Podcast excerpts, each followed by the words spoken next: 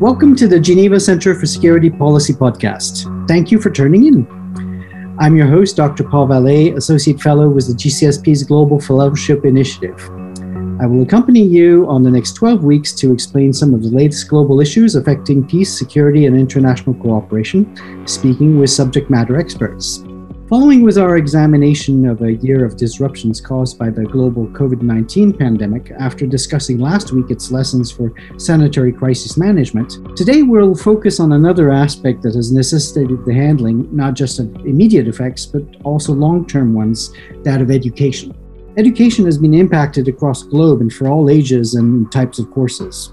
One year on, several countries in much concern has been expressed about the negative impact of the interruption of schooling from the first grade to the university. What if, however, this disruption uh, has been the occasion for new opportunities and methods for education to endure? As international executive education features among the core missions of GCSP, today I'm talking with Alexandra Thiry, who is the head of learning and innovation and impact at the GCSP. She's held this position since 2016 after joining the GCSP in 2012 to support senior management's implementation of strategic initiatives and partnerships. She is a certified learning professional with work experience with the International Committee of the Red Cross and in European External Action Service. Welcome to the podcast, Alexandra. My first question to you is uh, Are there specific ways in which the pandemic has impacted executive education and called for special solutions? Thank you so much, Paul, for having me. I'm really delighted to be here and to participate in this podcast series about the impact of COVID 19 and to specifically talk about executive education. Before coming to your question, let me first of all frame a little bit the context of um, where we are with executive education and the COVID pandemic. The COVID 19 crisis has sustainably impacted literally every aspect of life. First, it has changed the way people connect. So, with all the restrictions on in person gatherings, the digital tools have to a certain extent replaced the human face to face experience in our everyday life. So second, the pandemic has impacted how people communicate. And here I'm thinking of wearing masks whenever we are in public and masking our facial expressions and the effect that this has on comprehending people's emotions and intentions. And specifically the impact this has on building trust, uh, which is so important in the peace and security domain and also in diplomacy. Third, um, COVID 19 has changed the way people interact. So the physical distancing and also seeing people as potential sources of infection is certainly something that is new and that also to, to a certain extent impacts how we see executive education um, during this crisis. And finally, it has affected how people work. A survey from Deloitte conducted in April 2020 revealed that the number of people working from home in Switzerland has doubled during the crisis. And even though the numbers are from the peak of the first outbreak, given the current restriction, we can presume that the percentage is still equally high. And all of these elements, so how people connect, how people communicate, how people interact, and how people work, they are absolutely crucial in understanding how executives learn. And these different dimensions illustrates quite well to which extent the executive education industry is concerned by the pandemic. So executive education is is not just about organizing trainings or organizing roundtable conversations or retreats. It is about connecting people and ideas it is about providing space for open exchange and discussion. It's about building trust and a community that can take action to change the world for a better. Thanks uh, for this uh, this first insight, and uh, of course, perhaps you might have something to say about what problems have affected international courses and uh, whether specific solutions have had to be designed for them. Um, on your question about how the pandemic has disrupted uh, executive education, and if, if there are special solutions um, that we came up with, um, let me just clarify two points. Uh, so, first, I see the pandemic as a catalyst that has accelerated already existing trends in executive education mm-hmm. rather than a radical game changer or a disruptor. So, for example, yeah. the focus on the digital transformation is not new. We have been thinking about how to get virtual education right well before COVID 19 but the intensity and also the speed of the change is unprecedented. COVID is not like a disruptor in ex- executive education, but it's an amplifier of already existing trends. And my second point, is to answer this question, is, is that some of these trends will weaken again once the pandemic is over, and others will prevail.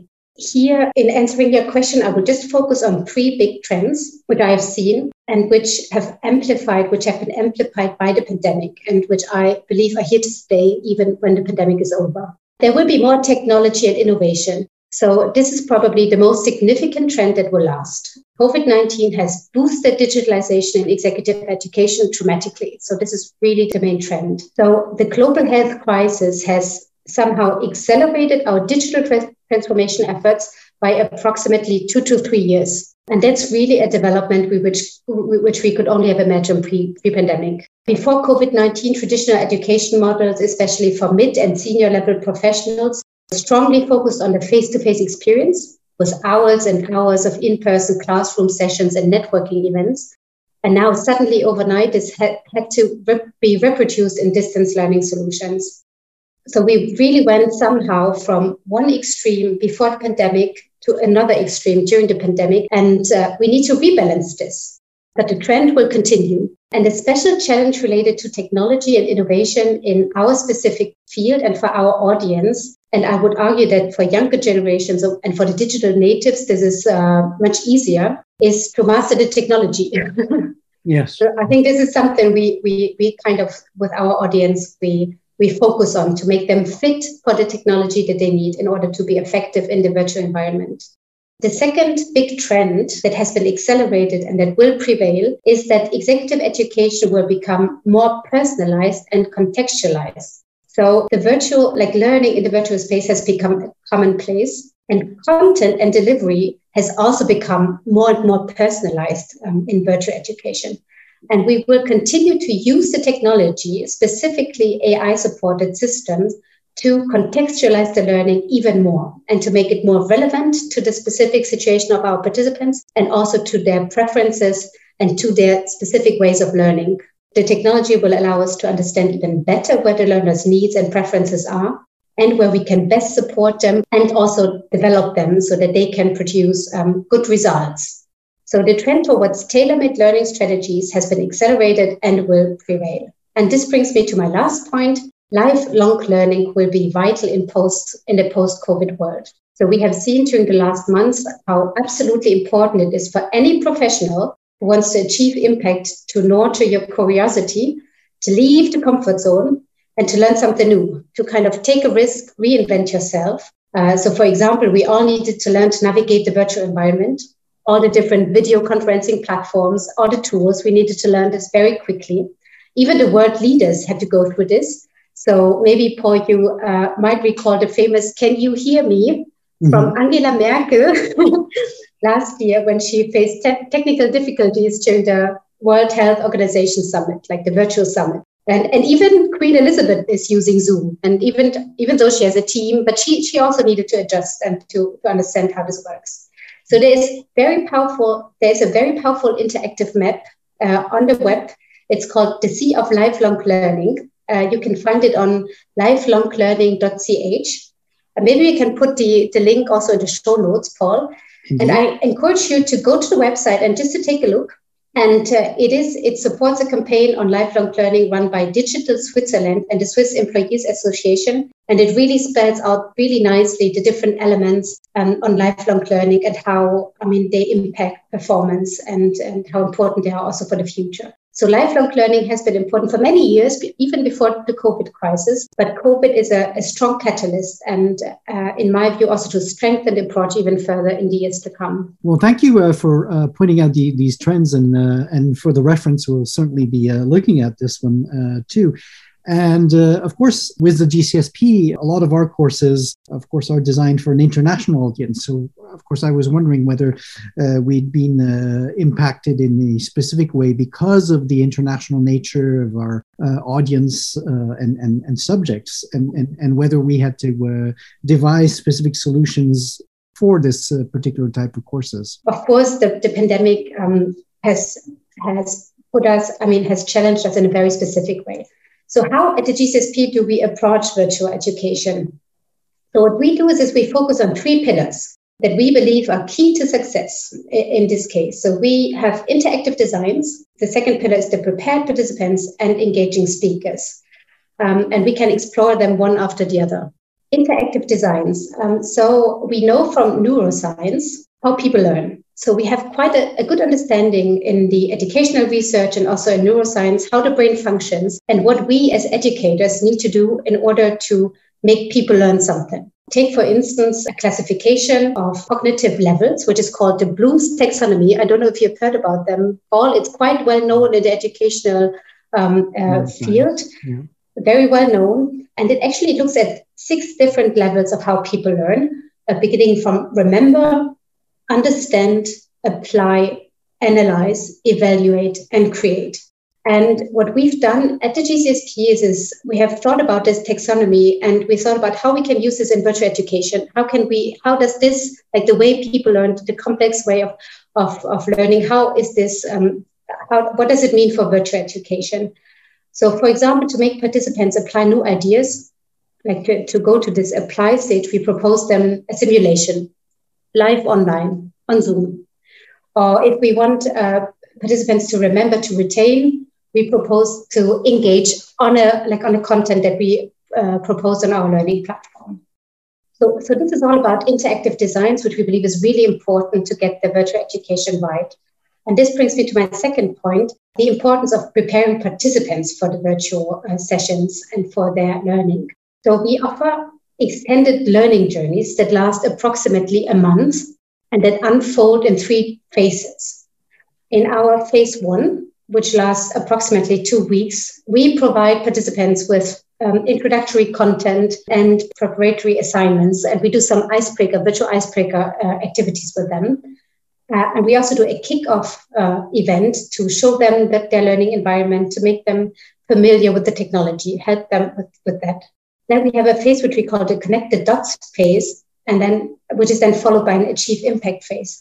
And throughout the whole journey, we really make uh, make it really an important point about preparing the participants to, to this new environment. We've seen that some of our participants, especially in the beginning of the pandemic, they have struggled with the technology. Mm.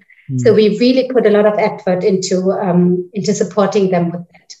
And the third point, what what makes our virtual education having been so much appreciated by our participants during the last years is that we make sure that our participants are engaging, our speakers are engaging. Sorry.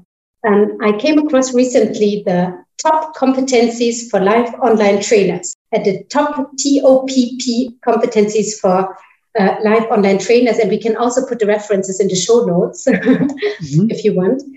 Uh, so, what are these TOPP top competencies? So, the first T stands for technical agile.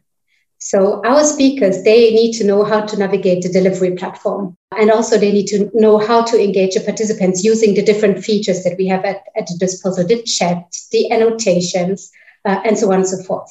The O stands for on-air presence. So we want our speakers to be really webcam ready, well set up, and, and really ready to engage with our participants in a meaningful way. The first P stands for prepared, and the second uh, P for participant engagement. So, our speakers, we train, we coach our speakers so that they maximize the learning outcomes by asking specific questions encourage interactions and really engage with the participants. Oh, perfect. Uh, well, I was very interested by uh, the the points you you made about uh, the the trends being, uh, of course, materializing before even the uh, the, the, pandemic, and, and you're observing that some of these trends will continue and and, and, and others may not. So uh, that leads me to my next interrogation, which is whether the the solutions we've adopted for this are, are some of them called to uh, become a permanent feature uh, in, in your opinion or are some really more considered as temporary fixes and, and and do we know already from our experience whether we can grade the quality of this uh, solution compared to another uh, a longer term one or or short term one I would like to um, just make reference to a blog post that I've seen recently by the chief of section leadership development at UNHCR, at the UN Refugee Agency. Yeah. And in this blog post, Joel Nielsen, this is the, the, the gentleman, he, he shared what works actually better in virtual format in leadership development in this large international humanitarian organization. And some of these, these points really resonated a lot with me and also with the experiences that we've made at the GCSP. So I would like to share, to answer your question, the key elements here of, of what works, what are the benefits of virtual education and then also add some some of our experience. So the virtual format. So this is the first point. Like one of the key benefits in virtual education that we've seen um, during the last years is that the virtual format forces us to pay greater attention to the design and the delivery. So we dedicated much more time in thoroughly planning for and timing our sessions. This is, I think, there are two reasons. One reason for this is is because um, it's been new, so we had to learn how to how to deliver and facilitate on Zoom and on MS Teams and on WebEx and on all the other platforms. And that's why we've been more disciplined with, with the approach. And the second uh, reason for this really strong, I mean, sense for, for, for greater discipline and greater uh, attention to detail when designing the session is this because we have the technology. We have to master the technology at the same time when we deliver. Mm. So um, uh, I, I, really hope that this attention to detail and the discipline will prevail um, once the pandemic is over, because it really helps us to be more performant also in our delivery. Then the second advantage of virtual education, if you'd like, is, is that the retention of the learning is improved thanks to the learning journey design that we have adopted. So at the GCSP, as I said earlier, we've, we've introduced this month-long experiences where we stretch the learning over a, a relatively long period of time with interruptions. And this actually helps participants to make the learning their own and to apply what they have learned in the meantime before coming to the next session um, to their own context and to better remember and, and use what they have learned. A third point to mention here is, is that we've also seen that participants are actually more engaged on the platforms than in the classroom uh, to some extent. Mm. So in virtual education, we have shorter sessions. This is mainly to avoid Zoom fatigue. I mean, you've, you've heard about this phenomenon where participants sort of, or everyone actually gets a bit tired from uh, looking at the screen the whole day. So we really try to have condensed short sessions uh, instead of designing full day programs as we would uh, in residential uh, education. So we plan in more time for individual reflection assignments and self-paced studies that are offline and design shorter but more intense live sessions which help participants to really be more engaged, to, to pay better, greater attention, and to really be there when we are with them in the live sessions. Another benefit is that teaching through the video conferencing platforms supported a more democratic sharing of airtime. This is what we've seen. Uh, participants have multiple ways to engage with each other, but also with, with our like our staff through the various features that we have on our platforms. They can use the private chat, they can use the public chat, they can annotate the screens, uh, they can express themselves on, on our online whiteboards they can use the chat that we have in our on our learning platform. So a lot is going on simultaneously while we are in our live virtual sessions with our participants, which also actually enhance the learning and which is something positive. So everyone, uh, we, we really can address the different learning styles and the preferences in virtual education much more than we, we, we can do this in, in classroom trainings. And then now I have two, two remaining points. So one of which is that with the virtual learning, we also have the ability, and this is actually a super important point, to scale to reach to many more people than possible during in-person interactions. I mean, it's uh, and, and and then also linked to this, virtual education is more cost efficient. Uh, we don't need to fly in participants and facilitators from across the world. And of course, and this is I think this is really one of the most important points, and that made me think about virtual education really in a different way. Is is that in the end, it's it really is the most environmentally friendly way of international executive education there is. I bring this at the end, but uh, it really is important for future generations. And uh, I'm saying this as a mom of two boys. I think it's really important um, that we don't print papers when we do our virtual delivery. We don't fly in uh, speakers or participants. We cut down the, the, the, the energy consumption. So um, it is a, a, contribution to have a more respectful approach towards our planet. And this really thinking about the sustainability aspect of virtual education really made makes many people think differently about it. Uh, so now, what does all of this mean for the future of learning? Is virtual mm-hmm. education a temporary phenomenon or will it last? Uh, I mean, having highlighted all of the benefits um, of virtual, there are of course also limitations. right. So, for example, the Zoom fatigue that I've already mentioned, um, issues with technology and connectivity, we do have participants who have insufficient bandwidth in their countries. Also, the lack of hardware is sometimes an issue that really limits um, the way we can use virtual education. I mean, you still need a computer, uh, a laptop, uh, you need a headset, you need a good internet connection to make this work. And then is also my last point, but the most important one the lack of the non-verbal communication.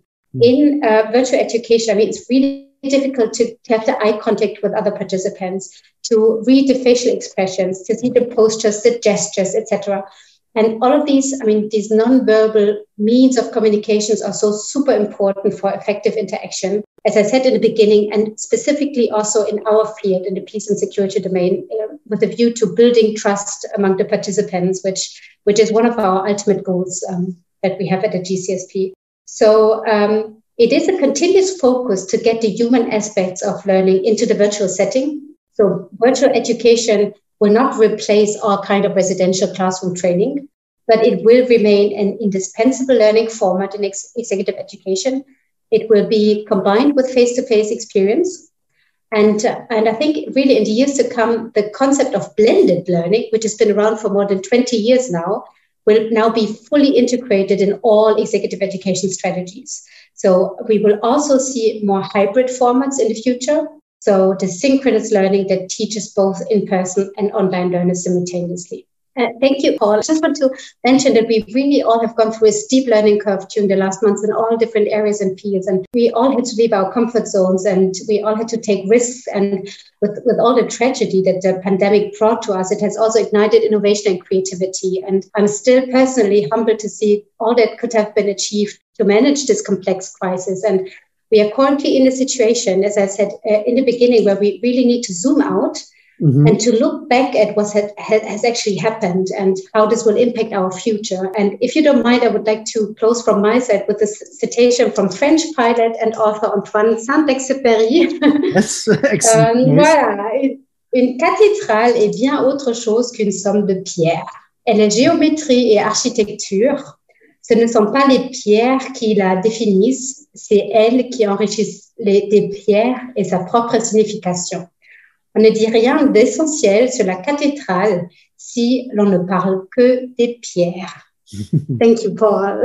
Also, I guess our word of conclusion is that, uh, well, despite the difficulties, we're probably moving towards a world where people interested in pursuing an executive education or mid career training will have uh, more choices and opportunities uh, dis- despite this, I guess. So that's an interesting uh, word to uh, end. It's uh, all we have for today's episode. So thank you very much, Alexandra, for uh, joining us today. I'm really uh, glad you could uh, come to us. Uh, listeners, uh, please listen to us again next week uh, to hear the latest insights on international peace and security. Don't forget to subscribe to us on Anchor FM, Apple iTunes, follow us on Spotify and SoundCloud. I'm Paul Vallet with the Geneva Center for Security Policy. Until next time, bye for now.